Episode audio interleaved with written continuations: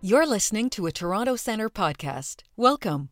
The goal of TC Podcasts is to spread the knowledge and accumulated experience of global leaders, experts, and world renowned specialists in financial supervision and regulation. In each episode, we'll delve into some of today's most pressing issues as it relates to financial supervision and regulation.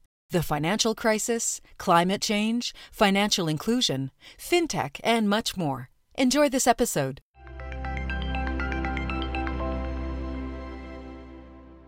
Well, hello everyone, and a warm welcome. My name is Chun Hui Ng. I'm Program Director with Toronto Centre, and I have the pleasure of moderating today's webinar.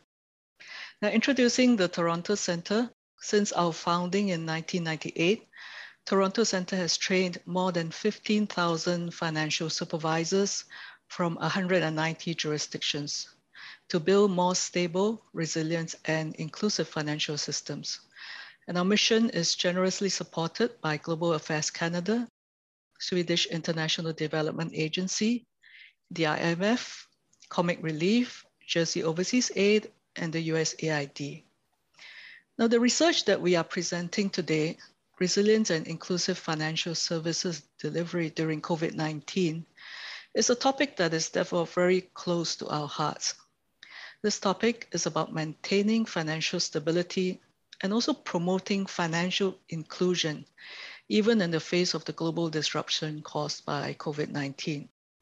Now, this research report was published in November. It's hot off the press. It's freely accessible on the Toronto Centre website, and we really encourage you to download the publication.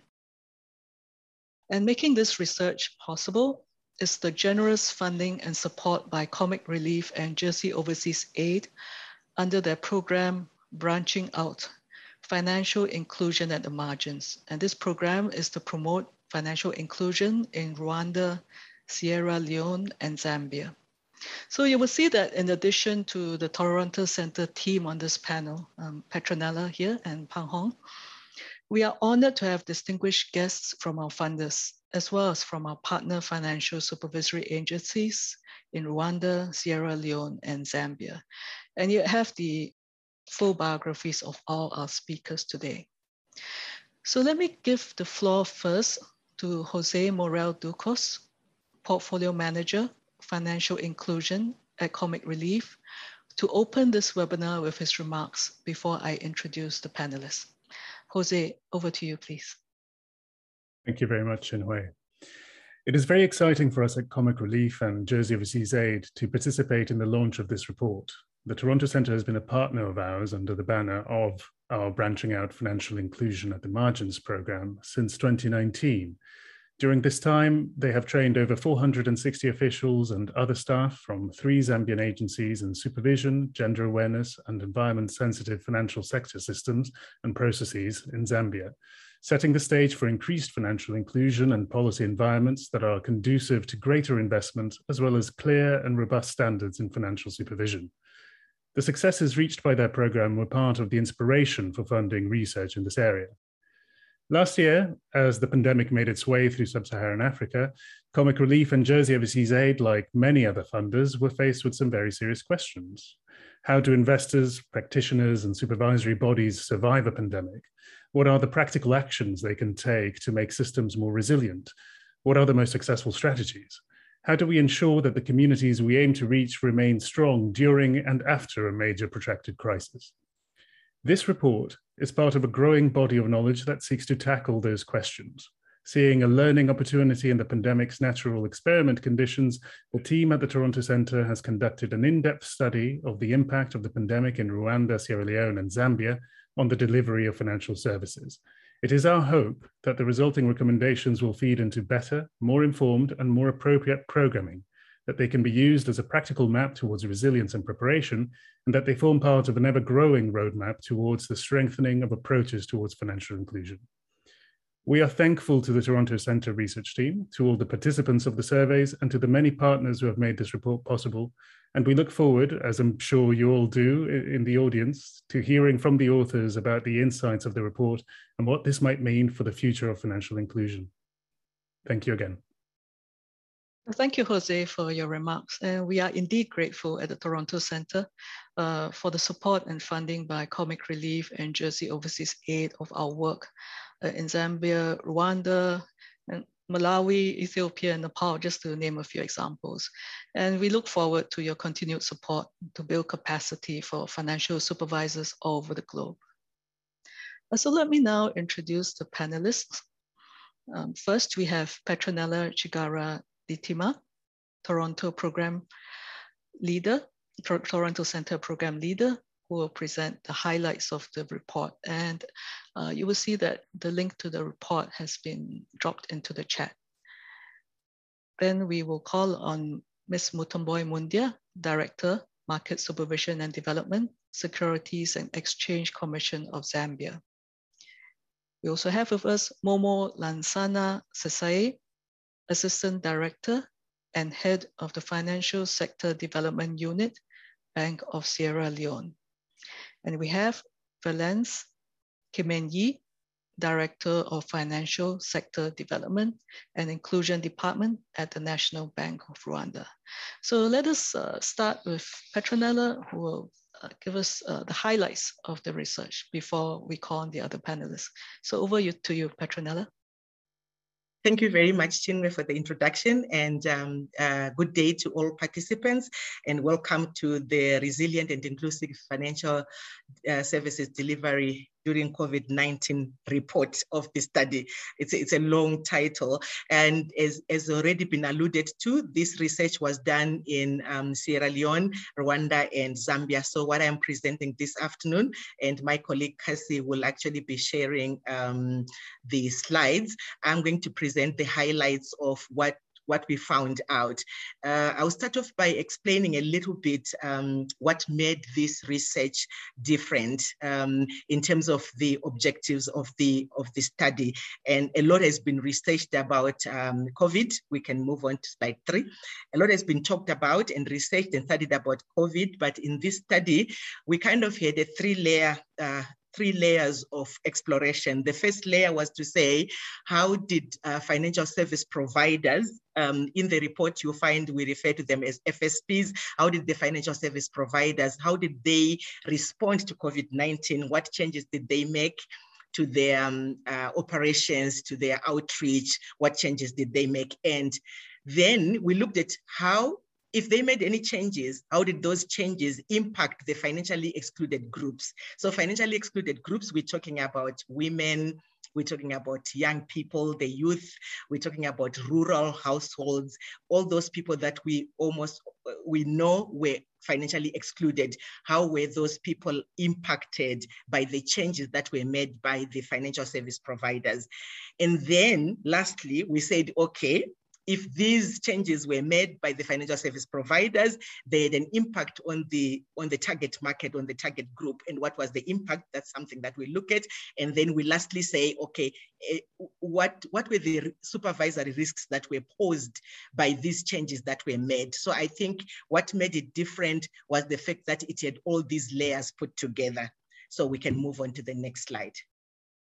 Um, in terms of uh, the, the, the survey, it was done in those three countries, which I've already mentioned, uh, covered Sierra Leone, Rwanda, and Zambia. And the respondents are listed over there just to show the mix, but just to say that we actually had um, financial service providers uh, providing all all financial services from insurance, savings, um, all banking, uh, banking uh, uh, services, microfinance institutions, and then we looked at supervisors and we also spoke to associations. So associations of smallholder farmers, associations of microfinance uh, uh, clients, the actual actual consumers, kind of um, look, looking at how consumers were responding. We can move on to the next slide. Now I'm going into the findings. What were what were the key findings and it's it's a it's a bit tough to summarize a long report in like 10 slides. So um, i encourage everybody to then refer to the to the actual um, report. As you can see from this graphic we were trying to compare what was happening before COVID and during COVID, and which which channels, which delivery channels were being used, especially to reach uh, the last mile. How do we how do we reach the, the, the final consumer? And as you can see, face-to-face reduced, which is obvious. Uh, but uh, what we found is um, interesting was that you know between agents and mobile banking, especially mobile banking, and this is not news. I think there's lots of studies that prove that digital really uh, kind of went up because people were trying to move from the and they were trying to find alternative channels. I will explain why the agents, it looks like they actually declined, but you know, it's not necessarily that they declined. In some of the countries, there was actually a sharp increase.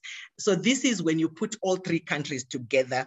So the big point to take away out of this is that definitely mobile banking increased across the three countries, maybe in different in different versions or in different percentages of increase. Uh, but as you can see here, 20, 20% and 32%, 20% of the respondents, people we spoke to, they were, uh, they actually were using digital before COVID, but it increased to 32%, which is almost a 12 percentage point increase pretty significant. Now I'm going to move on to the next slide and look at um, the changes or the differences between the countries. This looks uh, very busy, but it's just trying to show the three countries across uh, across the board. So if you look at the first country, Rwanda, just going by alphabetic order, no, no nothing. Um, if you look at Rwanda, you'll find that yes, face to face did decline very significantly, and um, agents almost kind of reduced according to the people that we spoke to, there was less usage, even though they were trying to make sure that a lot of customers move to agents, to agents, you know, the you know, to be saved by agents. But what actually increased significantly for Rwanda was the mobile banking. You can see it increased from 17 to 36%, from 17% to 36%. That's almost like doubling up. So there was a very significant shift to mobile banking in Rwanda. And I will explain later on why there was um, such a big shift in Rwanda. Then when we move to Zambia, you will find that definitely the face-to-face did decline, um, but there was a sharp increase in agency banking. Why? Partly because even before COVID, you can see that 42% of the of the uh, respondents we spoke to, they were already using agents before COVID compared to Rwanda, which was on 35% of the respondents. So already they were they were pushing um, agency banking, and there was one big bank in the report we talk about this uh, that was really pushing using um, smaller banks or smaller units, almost like little, little mini mini banks in the in the villages and in the in the uh, peri-urban areas. And because of that, there was actually a big increase in agents, the use of agents. Um, this use of agents also is referred to in other agents as well, even in terms of insurance and other things. Um, but as you can see also, almost a 10 percentage point increase for mobile banking in um, this is in Zambia.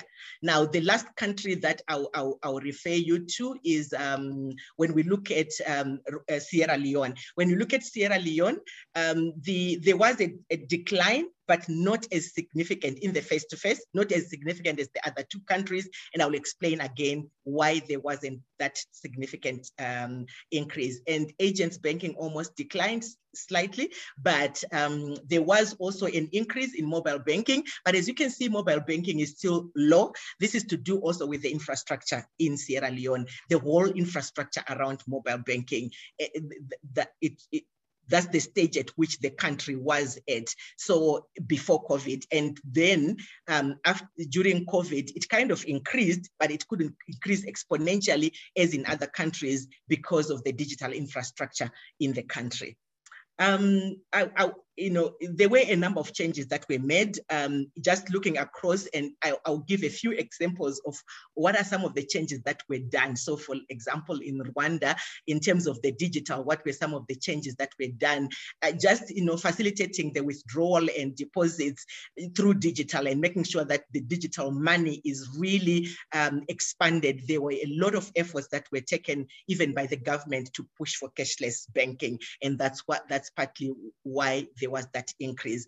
Um, uh, for, for Zambia, the, the, there was a very interesting issue in Zambia, an example that they gave of what they were doing digitally, even things like um, uh, trying to, in terms of client services, making sure that clients can actually sign things, scan them, and send to the bank. Things maybe that were not as as predominant before COVID, or or withdrawing their, um, uh, their, their, their, insurance premiums or mature, maturities or investments, making investment decisions and sending instructions over the phone. There was a lot of discussion during the, the study about you know, what, what was happening around that. But I'm just giving you some of the examples of how uh, customer service changed because of digital. Now I'll move on to the, as we move to the next slide, I'll move on to what actually created these country differences? What is it that shaped the country differences? So um, the first thing I will highlight is that for Rwanda, because of um, efforts by the government to, to actually go cashless, uh, because of that, there was a lot of movement towards um, it, there was a lot of movement towards digital. So, so the, the, the, movement was much stronger than in other countries because there was already this drive to go cashless and it was really heightened during, um, during COVID.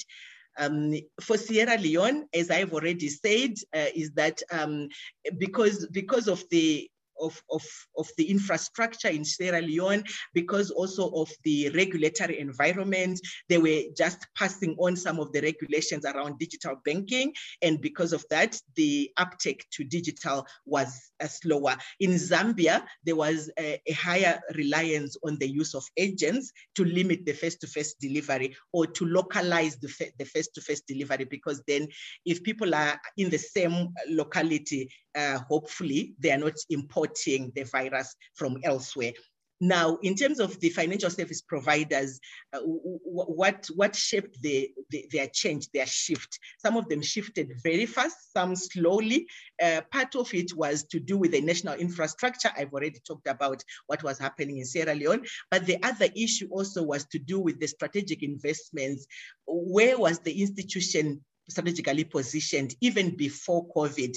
Um, in some of the institutions, they clearly stated that actually we were already on these platforms, we were already driving these platforms, and the pandemic simply accelerated the use of the platforms, or it actually made the customers uh, do the switch but the infrastructure was already there in the institutions. The third element that shaped um, the, the way the FSPs responded was the support by the financial supervisors. So um, depending on how supportive the supervisors were, depending on the regulatory environment, that's what shaped the way the financial service providers were able to quickly um, uh, change. Mm. Uh, one of the panelists is sending me a sorry, but it's in Spanish, but I can tell it is a, it is a, a sorry. Thank you very much. It's in French, actually. Uh, we can move on to the next slide. Now, so I've talked a bit about the the changes. I think the key the key takeaway is that there, there was a big shift to digital, and this is not news. Um, we, we've been seeing it in, in the different countries, even where we, we live and work. And you would think theoretically, if FSPs have gone, if financial service providers have gone digital, then it means they can reach the financially excluded even in a easier in an easier fashion. Like you would expect them to be able to just reach the smallholder farmers, to reach everyone. Literally, like it should be easy because the costs of delivery should be technical, they should be lower theoretically, uh, making it easier. But practically, what we actually found out during the study was that because of the low digital and financial literacy among the financially excluded groups, the the financial inclusion aspect did not necessarily jump or leap simply because we have shifted to digital. Because the fact that people don't actually understand digital made some of these groups even a bit skeptical. I mean, some women in Rwanda were like, What? You mean to say I get money from the phone? Like they can't put together a phone and money. Like, how do these two things talk to each other? How, how can that even happen? So, so the, the, the, low levels of digital and financial literacy made it a bit difficult.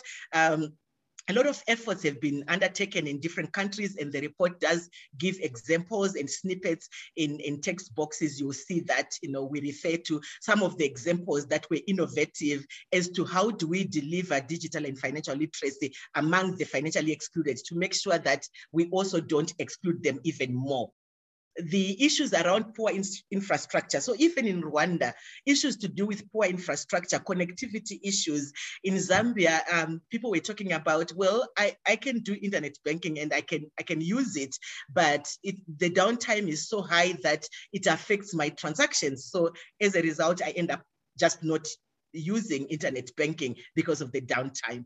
Uh, so the cost of data um, you know, for, for people who could, they said, oh, we, we have put all our forms, or some of the financial service providers, they were saying, we have put all our forms on, uh, on WhatsApp, we have put all our forms on the internet, but the customers were like, well, but it's very costly to download these things, to go online and try to, to log in online. For those that were financially or digitally literate, they were saying, but the cost of data is high. And it's true in most of the countries, the cost of data is still high. And then obviously the issues around cultural perceptions. Cultural perceptions are still an issue, particularly for rural and also for women. So those are the key issues that then made it not as, I mean, people shifted but the shift wasn't as significant as we had expected or as we all hoped because digital has now come into play. So we thought everybody's going to shift into digital.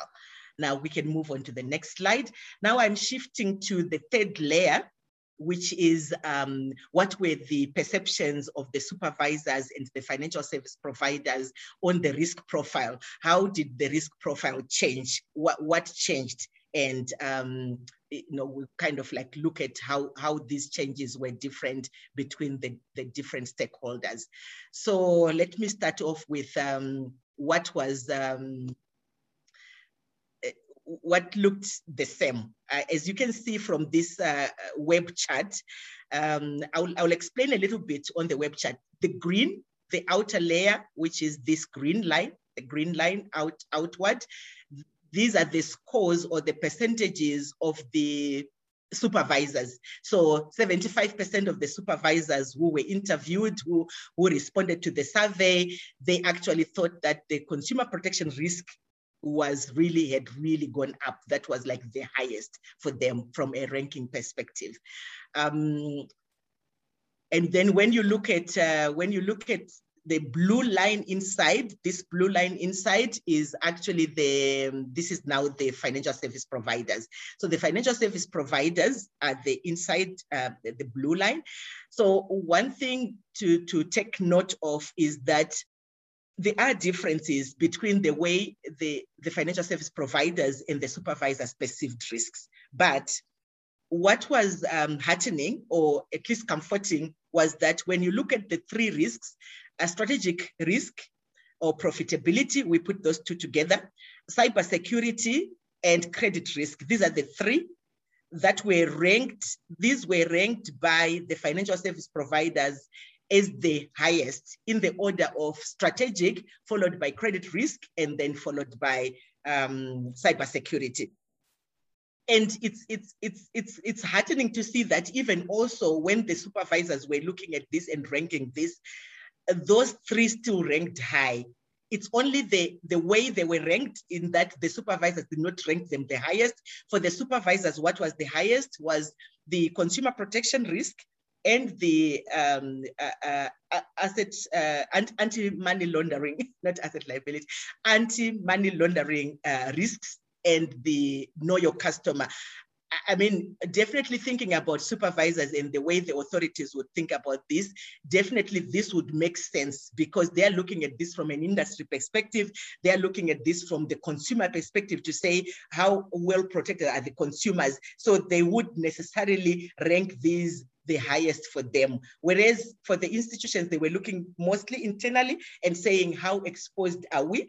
And definitely these three were the ones that they were um, highly exposed. Um, so th these were the, I would say the differences, but it's heartening to see that actually, um, even though there is a slight difference, the perceptions in general are the same. The only areas where there are differences is the, the anti-money laundering and the consumer protection. But as you can see, 27% um, of the respondents for the financial service providers, they still thought actually uh, anti-money laundering was an issue in terms of the risk profile. So this, this is something that we, we, we needed to flag out. And now the issue was uh, okay, now if this is the risk profile, what do we do about this? So we're moving on now to uh, what were our conclusions and recommendations that we posed for the supervisors. So what is it that the supervisors can do? Uh, the first one is, is, is, is because of uh, what I already spoke about earlier on, the digital literacy and um, financial literacy. So definitely working with other stakeholders and making sure that there is a key um, uh, focus on, on, on literacy uh, and, and how we can promote that and making sure that the supervisory expectations are really clarified to the financial service providers. What are the risk-based know your customer um, regulations, what changes when I'm now doing everything on the phone? When I'm now sending signatures and allowing signatures to come on the phone, what, what should change and what is the supervisor expecting? And uh, just making sure that that's really elaborated and also strengthening the consumer protection networks. In fact, the three countries were already doing something about the consumer protection frameworks, either reviewing, recasting, because the uh, the the, the, the consumer protection that was there before when not as many people were on digital, they were slightly different. So there's need now to almost like upgrade uh, those frameworks. And then establishing the regulatory sandboxes. Um, all three countries already had regulatory sandboxes, all three countries, um, uh, Zambia, Rwanda, and Sierra Leone. And I, I believe that this is this is useful, this is essential to make sure that you know we can allow for the financial service providers to innovate in, in that safe space. And then lastly, creating regulatory environments that will stimulate um, um, you know, appropriate uh, kind of innovations around, especially like for needs for women or smallholder farmers, something that really promotes um, creation of products that are designed specifically for those groups. Uh, so these are recommendations uh, focusing on financial inclusion. What can we do? Because sometimes we, we found that even for financial service providers, they would probably have products and they say those products are for women, but maybe they're not really resolving the traditional barriers that uh, women face. And so we, you know, we're saying creating uh, environments that actually um, encourage and promote uh, appropriate product innovation. So as we conclude, I would like to uh, focus on the recommendations for financial stability. That's the last slide, yes. So um, three recommendations, uh, because for the supervisors, yes, they're looking at financial inclusion, but they're also looking at the financial stability of, uh, of the whole sector in every country. So uh, three things that we highlighted, increasing the communication and making sure that there is a lot more uh, sharing of information and dialogue uh, between the financial service providers and the and the supervisors, especially on the risks and how the emerging risks are being managed, and and kind of almost doing a risk assessment and and sharing this across the sector, especially during COVID, to see how the risk profile is changing in each country. We found that in one country, where this had been done, there was kind of a, a, closer overlap and a closer alignment in terms of how risks were being perceived. Secondly, um, I've already alluded to this, um, setting out the supervisor expectations in terms of uh, the rules and the, and, and, and, the best practices, especially when it comes to non-face-to-face delivery. So what are the regulations and what is it that we should do um, and, and making sure that we, we, we, we, we manage the risk profile. Lastly, enhancing the information gathering. So making sure that the collection of information is useful and is, is, is enhanced, not is enhanced, and, and the supervisors are actually making a, a, an effort to close the feedback loop at two levels to make sure that even at the level of the financial service providers, they are getting the feedback and also at the level of the um, of the general public to make sure that there is effective uh, supervision of these current delivery channels. So really making sure that we are collecting the feedback and using that feedback as part of uh, what we can use to, to enhance and to strengthen the regulatory environment. So this, this were our key findings and I would like to say a, a, big thank you to Comic Relief for their support and to all to most of you who participated in the study and made it a success. Thank you. Over to you, Chinwe. Well, thank you very much, Petronella, for sharing the highlights of the publication. So we have limited time today to go through everything in the report. Uh, there is a lot more in the publication itself, and we encourage everyone to take a look. Now, it's our pleasure now to invite our financial supervisors on our panel uh, to give their remarks. Um, we have really benefited from consultations with the supervisors represented here um, through an internal webinar and also testing our conclusions uh, with them before we put the final report together. So if we could uh, go in this order to get uh, Mutomboi's remarks, followed by Momo, followed by uh, Valence, uh, that would be great. And I would just like to invite uh, first. I'd just like to add that Mutomboi and the Securities and Exchange Commission of Zambia uh, have been partnering Toronto Centre in a long-term engagement to implement risk-based supervision. And that engagement is also, also generously funded by Jersey Overseas Aid. So over to you, Mutomboi. Um, thank you, Chinwe. Can you hear me clearly? Yes, we can. Excellent. So maybe I can just start by uh, thanking the Toronto Centre for being an all-weather partner.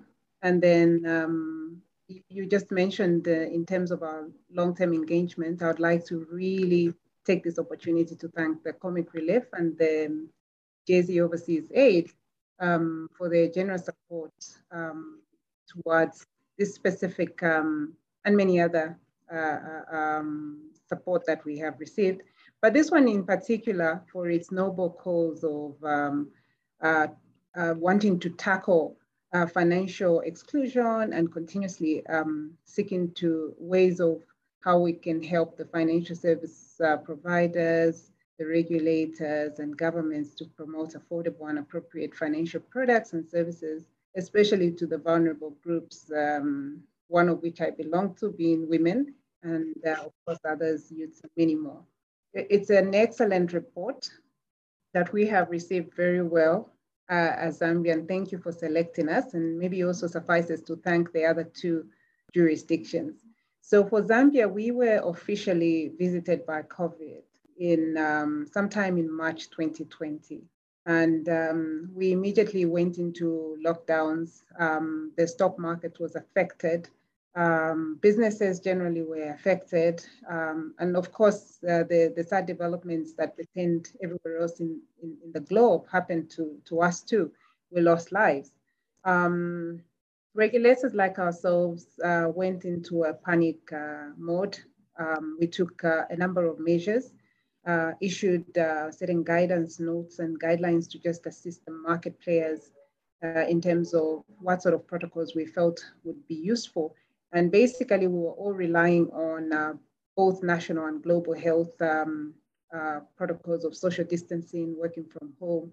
Um, and, and, and you know, indeed, as, as has been highlighted in, in, in the findings, um, what turned out very naturally is uh, technology was leveraged by not only the financial services providers, but uh, we ourselves as regulators had to quickly, quickly embrace technology um, so personally, I was one of those uh, women that had two online banking platforms uh, with two separate banks.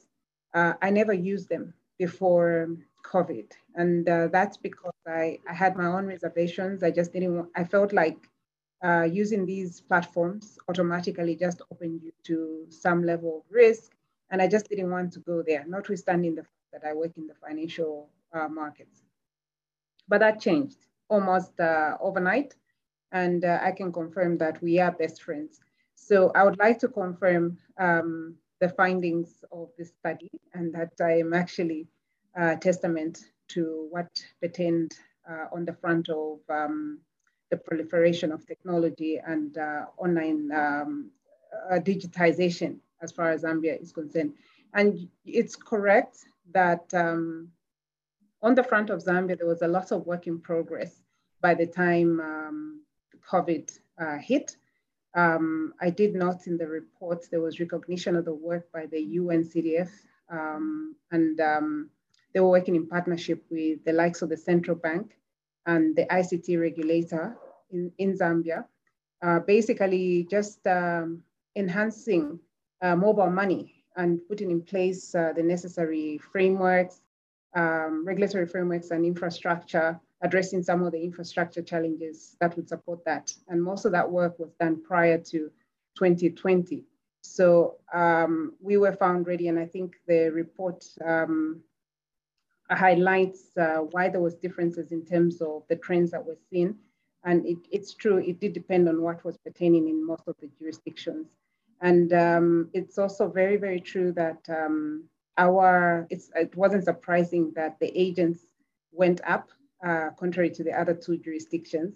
And that's because COVID found us at a point when indeed one of our big uh, banks that also filters into the rural areas had just launched a very aggressive um, strategy for agent for, for, an agent's model.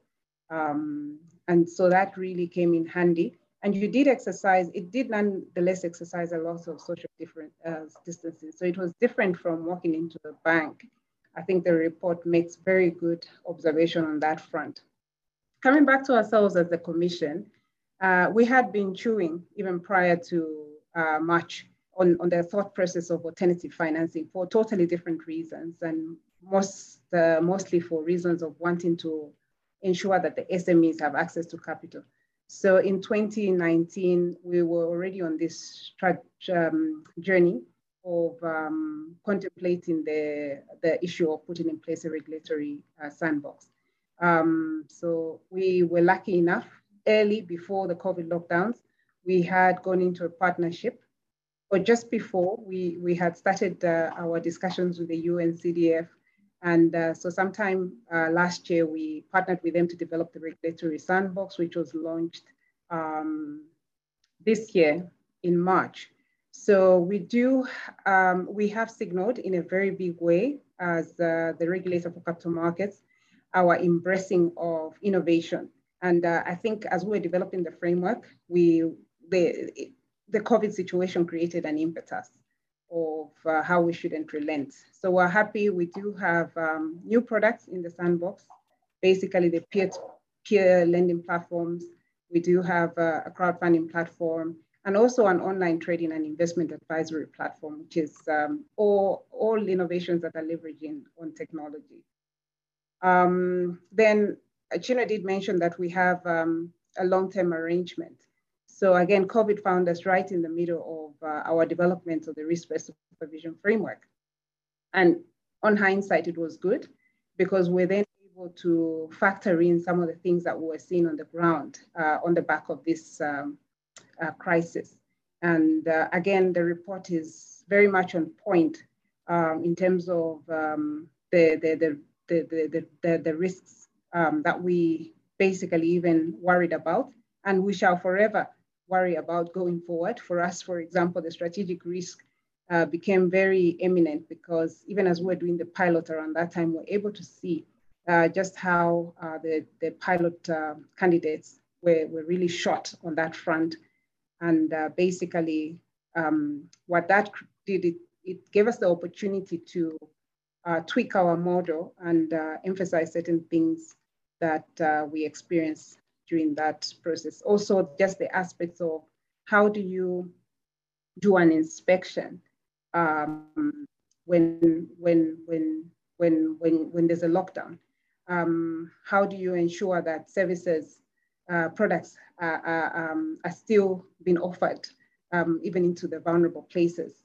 So um, we learned um, a lot of new, no, uh, new normals. We made some mistakes. Uh, hopefully we've corrected those. And maybe just um, in terms of uh, summing up, we also learned that um, it's, it's very important with, with the new sort of risks that have also presented, such as your cyber crime, um, cybersecurity and crime risks, your data protection, um, several other ICT related risks, we have realized that uh, it can't be business as usual in terms of how we regulate. We need uh, supervisory um, technology, regulatory technology to basically um, help us automate some of those processes so that we, we don't have to be caught unawares. Um, uh, we were caught unawares uh, with the lack of tools and uh, needed to think very quickly. And we do, we have a little bit more clarity of what sort of tools we need. Even just for the risk-based supervision framework that we, have developed now with the Toronto Center, we do realize that we need to be able to use that even um, in, in times when you do have a, lockdown, not that we are really anticipating that this becomes, uh, you know, an annual event. Um, so I, I, I think um, maybe just uh, in finally wrapping up, um, the report for us is a very useful uh, pointer to um, just uh, certain things that um, we need to um, be mindful of, and specifically data collection. And I think it's it's part of the the three um, points that um, uh, Petronella I think uh, raised. Uh, it's very important for us to be able to disaggregate this data in a way that we can process this information for not just uh, risk management. We would like to also be able to process this information for purposes of having the right policies that will foster a better recovery of our economies um, and, and also make sure that we're not leaving anyone behind in terms of how we provide, we ensure that in terms of uh, ensuring that everyone is financially included. So once again, I just want to thank the Toronto Center. Um, your report has found us at a very good time, as I've said, the risk vision framework uh, just at the verge of being launched. And also in the bigger scheme of things as Zambia, we are just about uh, to launch a, to markets um, master plan. And so again, we learned so much in terms of some of the findings that are in this report that we, we will do well to factor in uh, as we implement our master plan, which is intended to ensure financial inclusion in Zambia. Thank you. Well, thank you, Mutomboi, uh, for your insights and also uh, giving us a, a, look into what is to come in Zambia. And we're really looking forward to the, the fruits of the labor there. Um, so next, uh, let me invite Momo to give his perspective from Sierra Leone. Momo, please. Thank you very much for the um, presentation. I'm completely happy that uh, our face-to-face -face interaction did not reduce drastically because we are not hurried by the COVID. That was a very good observation. Uh, so I thank you very much, Petronella, for your presentation. And let me also take this opportunity to thank the Toronto Center Research, particularly Twin and Casey. I've been getting you know, constant discussions with them. Permit me also to recognize the presence of uh, the Director of Jersey Overseas Aid. Good afternoon, sir. You're welcome. I am completely gratified to partake in this panel discussion.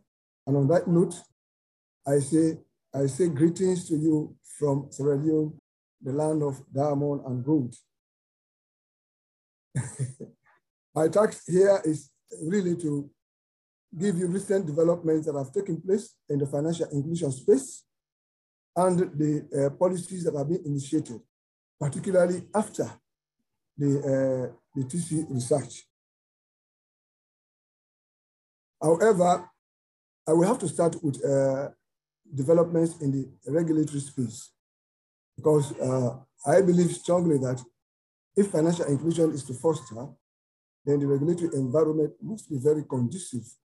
And therefore, I would like to apprise you of the developments we have done in the regulatory space. And in the first place, we have the Other Financial Services Act, 2001. It's very, very old. We are amending that. And this act is the parent act for the regulation of non-bank financial institutions, including mobile money, fintechs, uh, uh, financial institutions, uh, microfinance institutions, and the rest.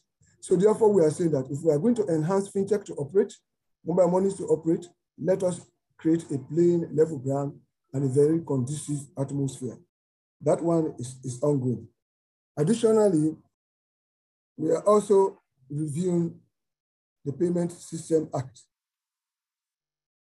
Uh, the Payment System Act 2009 is a bit old, and uh, considering the dynamic, dynamism in the sector, we think it is very important to update this one, review it, so that we can meet the ever increasing challenges that come from you know, the operators, particularly the fintech. You agree with me that the operators are always ahead of regulators, but we try as much as we could as regulators to ensure that we minimize the margin between the thought of the operators and the regulators. In that direction, we have also developed the e-money guidelines. Uh, it is very close to being rolled out. Before now, we used to have only the mobile money guidelines. And that one was very much restricted to the operations of mobile money. But as I can tell you now in Sierra Leone, uh, the operations, digital operation is now becoming you know, assimilated by all players.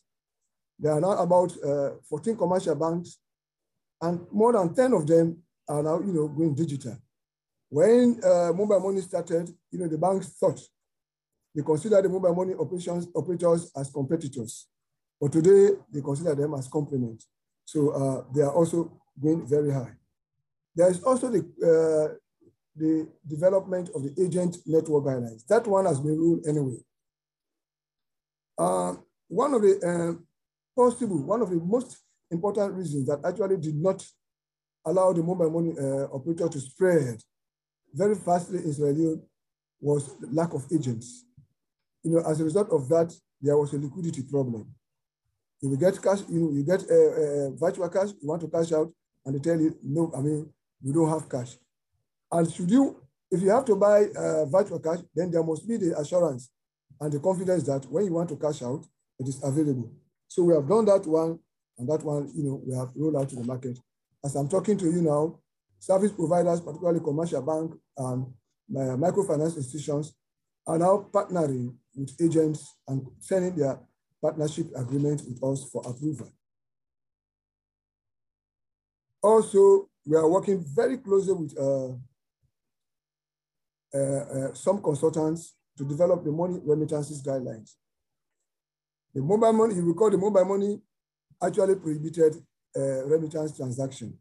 It only allowed, you know, inward, but not outward. But now the space is becoming expanded. So we think that is, that is a very important uh, uh, step we have to take. And uh, we have almost completed the development and finalization of the USSD regulation. In, initially, the USSD regulation uh, facility was only given to mobile uh, money operators. And then the commercial banks started grumbling that the mobile money operators are monopolizing the use of USSD. So even all their products are only being used with Android phones and where internet facility is. But we have developed that, and we, though we have not we have not yet, yet rolled it out, but we have started giving you know, uh, facilities together with NATCOM, the National Telecommunication Commission. That is the body responsible for regulating MNOs. The Bank of Sierra Leone has signed an MOU with them, so we are working together. So we have developed, we are almost completed the development of the USSD regulation, just to create a plain level ground. Um, we are not only interested in uh, the service providers, but we are also highly interested in the consumers. Because when you talk about stability, you want the consumers also to have confidence in the system. So uh, we have completed with the help of UNCDF, the Consumer Protection Guideline. And these guidelines will address, among very many things, consumer complaints, you know, and address those and ensure that there is transparency and fairness in treating consumers. Equally so, I would like to highlight some developments in the payment system. Because here in the Bank of Sierra Leone, financial inclusion, though it is a multi-dimensional concept, but it, is, you know, it cuts across very many departments in the bank and units. We have um, an electronic fund transfer project, which is almost completed. This project will automate all government payments. As I'm talking to you now, before now, government payments were done manually. When we get requests from Accountant General's office, you know, the, uh, from Ministry of Departments, all the payments to government uh, workers and contractors were done manually. But very shortly, we have gone too far into that. And when we automate it, the digital, the service will, will go digital. And we have the instant payment uh, service project, uh, which uh, is done uh, concurrently with the Bank, uh, Bank of Sierra Leone, is done concurrently with the Pan-African Payment System and Settlement. This project is for the West African Monetary Zone, the WAMZ zone, for Sierra Leone, Guinea, the Gambia, Ghana, and Liberia. We have gone too far with uh, implementing it. When once it is completed, uh, transaction among members will be very easy. For instance, a customer in Sierra Leone, we pay a customer in Ghana in leones, that is Sierra Leone, leone. And then the customer in uh, Ghana will receive the payment in cedis. So all these barriers, you know, we want it to be reduced. And also we have the, we have almost, we have now completed the automation of the single, the treasury single account. That is a, you know, a, a, an account, a pot, where all MDAs, you know, their accounts pass through. Uh, we have uh, institutions that actually correct, collect revenue and pay into the Bank of Sierra Leone, uh, TSA, Treasury Single Account. It used to be done manually, but automation is almost complete now, so that everything we have to be done, you know, in, automatically. So that when an institution deposits a funds, a revenue into that account, there is always a, a percentage that that institution will have to get. That one, everything will have to be done automated. It's about 10%, and the 90% now remains with the government of Sierra Leone.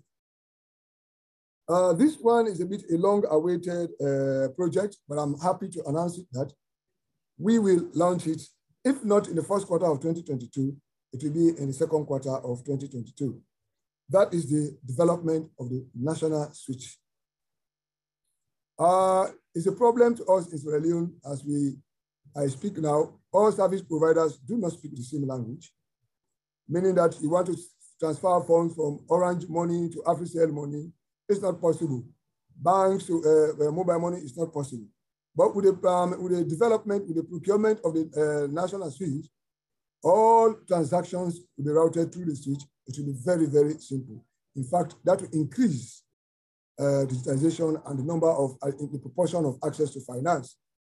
What is also very interesting about this project in the uh, installation of the switch is that there are other components like uh, the installation of point of sales because we only did not ask the vendor to, you know, to provide us the switch, but we also want POSs, particularly to the rural communities, as we really intend to ensure that financial inclusion reaches the last mile. We have also gone too far with the government of Sierra Leone to uh, embark on uh, digitalization of government payments. The African Development Bank is working with us, is funding this project and we have gone too far with it. We believe that we have tried severally to ensure that this, the, the, the uptake of digitization is really, really enhanced. But because the government, we have not got the government buying in, it has been, you know, uh, improving at a snail pace. So now we want the government to start the ball rolling. And we believe that the government being the largest or the greatest player in the sector, when once the government, you know, takes the lead, everybody you know, will follow the bandwagon. So we are starting with the G to P payment and then the P to G payment. Then we can now go to G to B payment and B to G payment. That one is almost, you know, uh, very nearly to the conclusion. In addition to that, we have been working closely with uh, FinTech, uh, with uh, UNCDF in the development of FinTech in Sierra Leone. So what we did was to organize what we call fintech uh, uh, competition challenge. We did the first one. Uh, we had so many applications. The purpose, the aim of this was actually to identify fintech companies in Sierra Leone and to assist them develop So with uh, UNCDF, we launched the first competition. We had so many applications and two winners came up. We, we gave them some, you know, some capital to uh, as a starting, you know, uh, uh, capital. So what we did was when they, they developed their, their products to a level, we now asked them to enter the Bank of Sierra Leone sandbox, but that will come to that one. And uh, this last year, we did also the second uh, FinTech challenge, and we've also got the winners, but we were a bit uh, held back, you know, by the COVID. But very shortly, we entered the box. And the Bank of Sierra Leone also developed the sandbox over three years ago. It is only that uh, the development has been very slow. I think that was why, in fact, Petronella did not pick it up. But we are on. We are. We are. I mean, we have been. Uh, we have been applauded for that. We are one of the first around the, you know, the uh, West African zone to do that. So uh, the first cohort, we have got two graduates. The first cohort, we have got two graduates. They have graduated, and we are going to give them license. The second uh, generation of the sandbox, we have got 12 applications. We have allowed them to do presentations. We have evaluated them all, and they are going to, they will start, they are going to enter the box very shortly. But we made a bit small modifications on the first one. On the first cohort, we allowed them to operate on a cohort basis. And there were problems because some will enter together and other, they were not strong enough, you know, to continue with the same time frame. So this time around, we are going to allow players, uh, participants to enter the box based, you know, uh, on ongoing basis. Thank you for that fascinating look. Uh, as, as, sorry to just jump in, but I, I think uh, you have really given us a good sense of, of the uh, regulatory infrastructure that's really coming into place to support financial innovation and financial uh, inclusion. Uh, I'm just wondering whether uh, you know, we could go to Valence and then we can maybe pick up some other points as well. Okay, thank, you. thank you very much. Thank you. Thank you very much. thank you, Momo. Yes, thank you. Go ahead. And uh, I want to start my remarks by appreciating this work done by the Toronto Center research team, but also to appreciate the Comic Relief and uh, Jersey Overseas Aid for financing this study. It's a very good study uh, because it helps us as policymakers to understand the lessons that we can pick from this uh, COVID-19 crisis as you know, as we get out of this crisis, like other crises has, have been, one of the questions that policymakers around the world, including developing countries, that will be asking is what lessons do we learn from this crisis? And uh, really, this study helps us to get uh, ingredients or answers to that question. How can we build better? How can we build a resilient financial sector that is inclusive so that we prepare for future crises like this. I know we are not yet out of COVID. You've heard about Omicron, the new variant. But before that, uh, just to give you an update about Rwanda's COVID-19 situation, of course, we were affected by COVID-19 and uh, uh, it affected, the first case was registered in March 2020, like uh, our colleagues in Zambia. So we lost around 1,341 people and we implemented, the government implemented around two total lockdowns in the country and partial lockdowns to restrict the movements and the spread of the virus.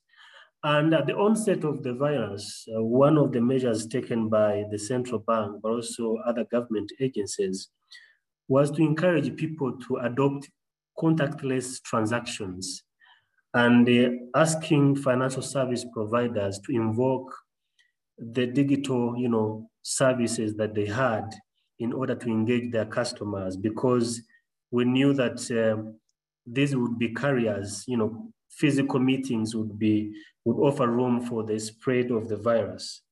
So, and that paid off because uh, as we speak, we've seen really with increased vaccination rates, I think uh, the vaccination, vaccination rates in Rwanda is around over 60%, which is a good thing with increased vaccination rates and uh, other measures taken by government, we've seen really we've seen improvements and uh, infection rates have really gone down, fatality rates have gone down, and economic activities have resumed. And good to note that actually businesses have resumed the payment, including small businesses, SMEs have resumed, resumed the payment. That's the message that we get from financial service providers. You know, uh, one of the measures taken by the central bank in March last year was to advise financial service providers to be flexible with their clients. Uh, I mean, to provide them payment moratorium and to be flexible because uh, the pandemic was, you know, had depressed their incomes. So we are happy to note that uh, as COVID-19 had kind of reduced uh, uh, uh, the, you know, we'll see improvement in the in business performance. We see improvement in the, you know, servicing of loans, including small businesses have started servicing their loans. So there's really good improvement. But let me go back to this study. This study is very important and uh, it really uh, brings out a key you know, finding that uh, COVID-19 offered one silver lining, which is uh, actually accelerating digital financial services. You know, everything about COVID-19 was very bad.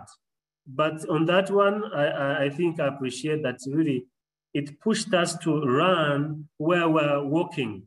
In Rwanda, we had a cashless agenda. The country had dreamt of, you know, doing away with cash and, you know, adopting digital financial services, digital payments. And we were, you know, we we're doing something, but with COVID-19, we had to run. So uh, the, the study points out that in Rwanda, really mobile money was a game changer, was the, the main factor that actually uh, drove the non-face uh, uh, you know, transactions, non-face-to-face transactions. Uh, that speaks to the, the, the situation even before COVID-19. The survey we did in 2019 showed us that 62% of Rwandans, adult Rwandans, actually had a mobile money wallet. They were able to use mobile money, you know, transactions. And out of that 30%, they are using only that mobile money for uh, their financial management. Only that, not working with microfinance or banks, only mobile money. So when the, uh, the COVID-19, uh, you know, struck us, people had already started, you know, knowing mobile money, knowing that they can keep money on their wallets, send money on their wallet. One thing that really we saw increasing, accelerating was using that mobile money wallet to transact, to buy goods. Initially before COVID, they would keep money on their wallets, send money to each other, but see, on a small, to a small extent, be able to transact and buy things from merchants using their mobile money wallet. Now, when COVID-19 came, when governments guided people and advised people to use, uh, you know, contactless, you know, transactions, then people start, started using mobile money to transact. And one of the measures put in place by government was really to work with payment service providers and to ask them to waive some fees on these digital payments for a period of 90 days. And they are very cooperative, you know, the payment service providers. So with, you know, the costs being zero and with the, the, the citizens already knowing mobile money, then it was so easy to switch from physical cash to uh, mobile money. So that was very important. Now, uh, there have been new developments after the study. Uh, you know, we were concerned that after COVID-19 is kind of decelerating, people would go back to their old ways of physical transactions, lining up in banks to withdraw their money. But, uh, and then we're concerned that once the payment service providers reinstate the, the fees, then people would be concerned and go back to the old ways. But guess what? That's not what we are seeing. We are seeing a behavior change. We are seeing people you know, embracing the advantages of digital payment services. And we are seeing the momentum increasing instead of reducing. Now, in September, uh, the payment service providers introduced the fees now. And we are seeing that uh, people are not so much sensitive to it. But uh, early, you know, in October, the central bank also introduced a new policy as you know, uh, non-bank uh, e-wallet, you know, mobile money uh, providers, that's mobile uh, MNOs, they are, they are, they are, they are obliged to keep their trust accounts in financial service, you know, in banks. And the banks were paying interest on the trust account. And to recoup that money they were paying on the trust account, they would charge on the push and pull transactions. When you pull your money from the, the bank account, your mobile wallet, then they charge you. But then the central bank said the banks can stop you know, paying interest on trust accounts. At the same time, stop charging on the pull and pull, uh, push transactions. So by that policy, a person doesn't need to line up in a bank. All you need to you sit in your home, in your sitting room, use your mobile wallet, get money from your bank, pull it to your wallet and transact. So that has been a game changer and has really facilitated people to, to use. Now, pe very many people with a mobile wallet, really, they don't see any reason as to why they should line up in a bank. Of course, there's an issue of awareness and they don't say uh, the, the recommendation on digital awareness really doesn't work, is not uh, uh, reasonable in Rwanda. It is. We've been doing conducting digital financial literacy campaigns for the last three years. I don't know whether Petronel, you had you had this information. Actually, we're running the fourth one next year in January. And the information we are giving to our people is to equip them with knowledge on the digital financial products and services out there and awareness around the issues on online fraud, digital footprint, and cautioning them not to overborrow. We don't want an over-indebted population. So we are cautioning them about not to overborrow. And we are teaching them about their security features, how to secure their PIN account, how to safeguard their personal information, how to avoid spam and, uh, and phishing techniques, all those things. Another thing we are doing with regard to consumer protection, uh, late this year, I think it was around September, the, the government passed a law on financial consumer protection. And subs the, subsequent to that passing of that law, the central bank established a full department in charge of market conduct and consumer protection. So that department really is actually developing tools to, uh, to get uh, you know, consumer complaints direct from the consumers of digital financial services. So uh, this really shows how much we are preparing ourselves to protect our, our, citizens as they embark on these digital financial services. Now on the sandbox, uh, similar to our colleagues in Sierra Leone, I don't know whether you, you had an, an idea on what we're doing with the sandbox, uh, this year, the central bank uh, passed a, a regulation on the regulatory sandbox. And uh, as I speak, we are establishing an operational framework for the regulatory sandbox. And our aim really is to work with innovators, the fintechs, people coming with ideas on how they can use technology to help us meet our goals in, in terms of improving efficiency of financial services, in terms of taking finances uh, in taking financial inclusion to the excluded. Uh, you alluded to a very important point on uh, the potential of digital financial services helping to accelerate financial inclusion. Now, you mentioned about the preconditions, and I agree with you. Unless if we establish the preconditions, then uh, digital financial services will not help us to achieve the inclusion we want. Yes, we need financial education we, in order to entrust people to have trust in these digital financial services. We need to equip people with the infrastructure, the technology, the phones. The women don't have access to phones and technology as, uh, as their main counterparts. So all those things, I agree with you and I appreciate the recommendations of, of the report. Now, another thing and the two points to come to my conclusion that we are doing to promote uh, financial inclusion and really uh, is that we are running an, a, an electronic data warehouse. That's a RegTech, a kind of system that helps the central bank to get information uh, in a real-time manner from uh, regulated financial uh, uh, service providers. Now, this helped us. It's not yet perfect. A system has been developed, and we are at the stage of data cleaning. But ultimately, this system is will be helping us to fetch information from financial service providers without going to their premises. So, and it will be real time. And this will ensure us getting that, uh, you know, quality data and that is not subject to manual intervention, but also getting data in real time and being able to do effective supervision and, and, and being able to do the right thing. Now, the last point, we have a key project that we are running, and uh, I heard that uh, colleagues from Sierra Leone, they are implementing the same project.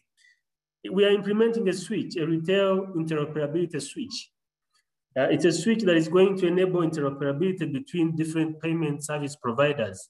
And with that switch in place, uh, a person with a mobile wallet with a certain uh, uh, M, you know, MNO company will be able to transact to an, a, with another person having a, a, mobile wallet with another telecom company. He'll be able to transact from one mobile wallet in a telecom company with a person having an account in a bank, a person having an account in a microfinance. So it's a switch that is going to sit in between those payment platforms from provided by different institutions and enable people to transact and send money from whichever platform they're working with to a, another person in a, using another platform. So that's a, a, project that is underway. The infrastructure is being established. The scheme rules are being you know, fine-tuned by different players. And uh, that's very key. Last, the central bank this year is updating its RTGS to enable a 27, uh, 27 hours, 24-7 transactions. Uh, initially, uh, I think our RTS would enable transactions to run up to, I think, 6 p.m. But what we want now is to enable interbank transactions to happen 24-7. And as I speak, that, uh, that project is running. And with those projects, we think uh, together with financial literacy, working with the people with the people to educate them what's there for them and uh, the benefits of digital payment services. We think we'll be more prepared when COVID-19 comes in uh, uh maybe 50 years, but I hope it doesn't come back. So thank you very much. Thank you very much, Valence. And I apologize, we are a little bit over time, but I think we've been richly rewarded with a look uh, uh, into the upcoming, many upcoming initiatives in the three countries. So thank you again to our panelists. And uh, bringing this webinar to a close, I would like to invite Pang Hong Lim, Senior Director at Toronto Centre in charge of supervisory guidance, uh, who is overseeing this research project to give his short closing remarks. Thank you. Pang Hong. Thank you, Chinwe, uh, for moderating such an interesting session. Uh, we've heard a lot from all the three panelists, as well as Petronella providing the, uh, the initial uh, base, and Jose for setting the stage for this webinar in the first place. It is my honor to provide brief closing remarks. The COVID-19 pandemic has brought about disruptions about public health, so financial services and financial inclusion. As you have heard from the webinar, the present research examined the impact of the pandemic on financial services delivery in Rwanda, Sierra Leone, and Zambia, and implications for financial sector risks and financial inclusion. We see financial stability and financial inclusion as two sides of the same coin. And according to IMF, good supervision is key to the synergy between the two. The speakers provided thoughtful comments that reinforces this. And on behalf of Toronto Centre, I would like to thank them. We particularly appreciate that uh, Mutomboi commented that the report is very much on point and provides a good pointer to certain things for supervisors to be mindful of. Momo reaffirmed regulation and inclusion go together and Sierra Leone's continuing commitment to digitalization. And Valence noted this research helps policymakers to understand crisis better and provide guidance for supervisory authorities, especially bringing out the key finding that COVID-19 accelerated digitalization and then updated the good news that people are more accepting of using more digital services, which is a game changer for sub-Saharan Africa. We are very grateful for the support of the regulatory and supervisory authorities in Rwanda, Sierra Leone, and Zambia, which greatly informed the research report on their policy and supervisory work done to face the disruption caused by the pandemic. The involvement of the financial sector players in the survey also provided valuable insights into the steps they had taken to continue to serve their potentially excluded customers. Once again, Toronto Centre is grateful to Comic Relief and Jersey Overseas Aid for making this research possible under their program, Branching Out Financial Inclusion at the Margins, to promote financial inclusion to Rwanda, Sierra Leone, and Zambia. We look forward to our continuing on ongoing collaboration with these countries as well as with Comic Relief and Jersey Overseas Aid. Thank you everyone for turning, for tuning into this webinar. I hope you enjoyed it. Goodbye. Thank you very much, Pang Hong. Uh, thank you to our excellent speakers once again, and a good day to all of you.